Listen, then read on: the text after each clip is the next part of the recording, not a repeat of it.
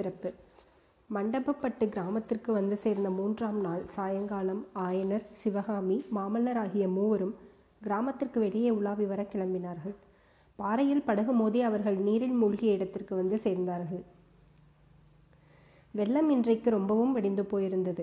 அன்று தண்ணீரில் மூழ்கியிருந்த இடங்களில் இன்று நீர் வடிந்து பாறைகள் நன்றாய் தெரிந்தன. கரையோரத்து மரங்கள் அன்று பாதிக்கு மேல் வெள்ளத்தில் மூழ்கியிருந்தன. இன்றைக்கு அதே மரங்களின் வேரின் மீது தண்ணீர் சலசலவென்று அரித்தோடி கொண்டிருந்தது. பாறை பிரதேசமானதால் வெள்ளத்திற்கு பல இடங்கள் வெகு சுத்தமாயிருந்தன. அந்த பாறைகளை சுற்றி சுற்றி வந்து பார்ப்பதில் ஆயனர் அடங்காத ஆர்வம் கொண்டவராயிருந்தார்.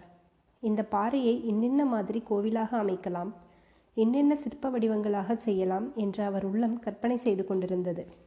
சிவகாமியும் மாமல்லருமோ மகிழ மரத்தின் அடியின் பாறையின் மீது உட்கார்ந்து மௌனம் சாதிப்பதில் அடங்காத பிரியம் கொண்டவர்களாக தோன்றினர். பகலும் இரவும் மயங்கி கலந்திருந்த அந்த நேரத்தில் ஆயனர் அரைமனதாக, "போகலாமா சிவகாமி?" என்று கேட்டார். "அப்பா, இன்றைக்கு இருட்டி இரண்டு நாளிகைக்கு பிறகு சந்திரோதயம் ஆகுமல்லவா, அதை பார்த்துவிட்டு போகலாமே" என்றாள் சிவகாமி. "அதற்கென்ன, அப்படியே செய்யலாம்" என்று கூறி ஆயனர் அவர்களுக்கு அருகில் தாமும் உட்கார்ந்தார். சற்று நேரம் மௌனம் குடிக்கொண்டிருந்தது. "இந்த ஊரை விட்டு போகவே எனக்கு மனம் வராதென்று தோன்றுகிறது" என்றார் ஆயனர். "இந்த ஊர் அதிர்ஷ்டம் செய்த ஊர், கிராமவாசிகள் சொன்னார்களே, அது உண்மைதான்" என்றார் மாமல்லர். "ஏனப்பா, அவ்வளவு தூரம் இந்த ஊர் உங்களுக்கு பிடித்து விட்டதன் காரணம் என்ன?" என்று சிவகாமி கேட்டாள். "இந்த பாறைகளை பார்க்கும்போது எனக்கு ஆசையாய் இருக்கிறது. திவ்யமான கோயில்கள் அமைப்பதற்கு கை ஊறுகிறது. இன்னும் எத்தனையோ ஊர்களிலும் பாறைகள் இருக்கின்றனவே" என்றாள் சிவகாமி. "இந்த கிராமவாசிகள் நல்ல ராசிக்கு ரசிகர்கள். நேற்று உன் நடனத்தை பார்த்து எவ்வளவு ஆனந்தப்பட்டார்கள்." "ஐயா, காஞ்சியில் ரசிகர்கள் இல்லை என்று கூறுகிறீர்களா?" என்று மாமல்லர் பொய்க்கோபத்துடன் கேட்டார். "மகேந்திர பல்லவரும் அவருடைய திருக்குமாரரும் இருக்கும் காஞ்சியில் ரசிகர்கள் இல்லாமற் போய்விடுவார்களா? இந்த எண்ணத்துடன் நான் சொல்லவில்லை. எங்கேயோ போகலாம் என்று யாத்திரை கிளம்பியவர்களை கடவுளை பார்த்து இந்த ஊரில் கொண்டு வந்து விட்டிருக்கிறார். நாங்கள் இங்கேயே இருப்பதுதான் இறைவனுடைய சித்தம் என்று தோன்றுகிறது." "அப்பா, நாகநந்தி பிக்ஷு வெள்ளம் வந்து இரவு போனாரே, அவர் என்ன ஆகியிருப்பார்?" என்று சிவகாமி கேட்டாள். "ஐயோ பாவம், என்ன ஆனாரோ தெரியவில்லை. அந்த வயோதிக பிக்ஷுவின் கதியும் என்ன ஆயிற்றோ தெரியவில்லை." அப்போது மாமல்லர் தம்முடன் வந்த சைன்யத்தின் கதி என்ன ஆயிற்றோ என்று நினைத்தார். குண்டோதரன் படகு சம்பாதித்து கொண்டு வருவதாக சொல்லிவிட்டு காலையிலே போனவன் இன்னும் ஏன் திரும்பி வரவில்லை? சற்று நேரத்திற்கெல்லாம் கீழடிவானத்தின் ஏறக்குறைய வட்ட வடிவமான சந்திரன் உதயமானான். அதனால் அவனுடைய கிரணங்களினால் வெண்ணிறம் பெற்ற வெள்ளப்பரப்பு தேவர்கள் அமுதத்திற்காக கடைந்த பார்க்கடலை போல ஜொலித்தது. வெள்ளத்திலிருந்து சந்திரன் மேலே கிளம்பியது. அந்த பார்க்கடலிலிருந்து அமுதம் நிறைந்த தங்கக் கலசம் எழுந்தது போல் இருந்தது. சிறிது நேரம் சந்திரோதயத்தின் அழகை பற்றியே பேசிக் கொண்டிருந்தார்கள். பிறகு ஆயனருக்கு இருப்பு கொள்ளவில்லை. நிலா வெளிச்சத்தில் ஒரு தடவை இந்த பாறைகளை சுற்றி பார்த்துவிட்டு வருகிறேன் என்று சொல்லிவிட்டு போனார். மாமல்லரும் சிவகாமியும் வெகு நேரம் மௌனமாய் உட்கார்ந்திருந்தார்கள். அவர்களுடைய இரு கைகள் மட்டும் ஒன்று சேர்ந்து ஒன்று கோர்த்து அந்தரங்கம் பேசிக் கொண்டிருந்தன. அவர்களை சுற்றி வெளியிலே மகிழம் பூவின் நறுமணம் நிறைந்து மூச்சு திணறும்படி செய்தது.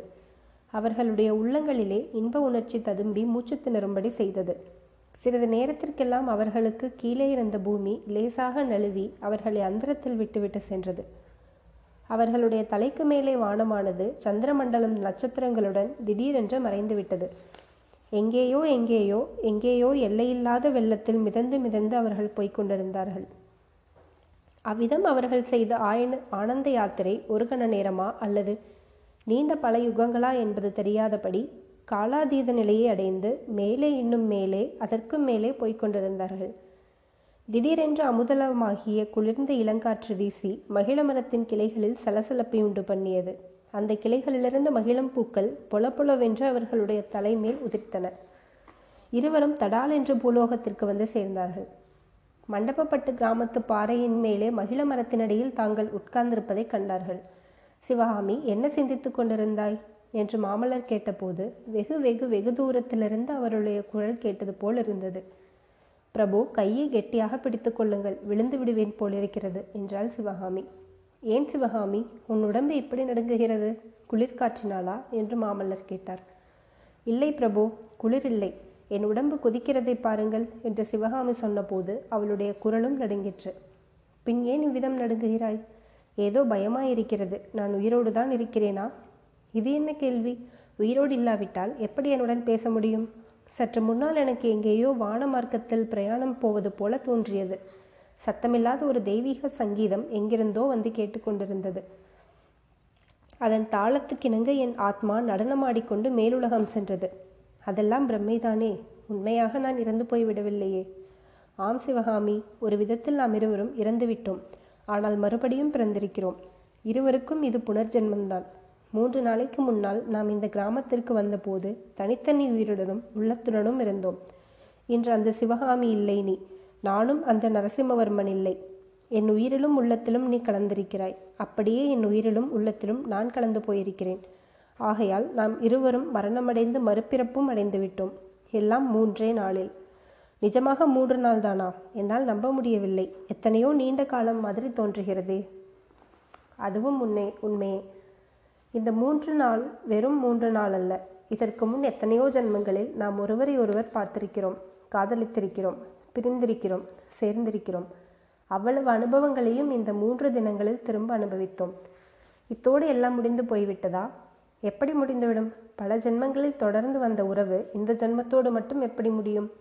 வருகிற ஜென்மங்களையும் பற்றி நான் கேட்கவில்லை. இந்த ஜென்மத்தை பற்றி தான் கேட்கிறேன்.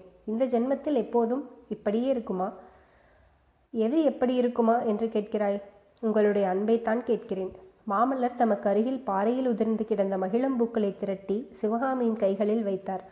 சிவகாமி, என்னுடைய அன்பு மல்லிகை முல்லை மலர்களைப் போல் இன்றைக்கு மனத்தை வாரி வீசிவிட்டு நாளைக்கு வாடி வதங்கி மனமிழந்து போவதென்று. என் அன்பு மகிழம்பூவை ஒத்தது. நாளாக ஆக அதன் மனம் அதிகமாகும்.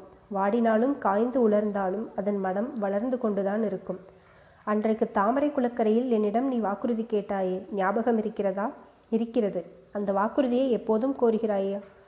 வேண்டாம் பிரபு, வாக்குறுதி வேண்டாம். தங்களுடைய மன்னிப்பு தான் வேண்டும். எதற்கு மன்னிப்பு என்றார் மாமல்லர். தங்களை பற்றி சந்தேகம் கொண்டதற்குத்தான். தங்களை பற்றி ஒரு துஷ்ட நாகம் கூறிய விஷம் கலந்த மொழிகளை நம்பியதாகத்தான் என்றாள் சிவகாமி. அப்போது லேசாக சரசரவென்று சத்தம் சமீபத்தில் கேட்கவே சிவகாமி மிரண்டு போய் சற்றும் முற்றும் பார்த்தாள்.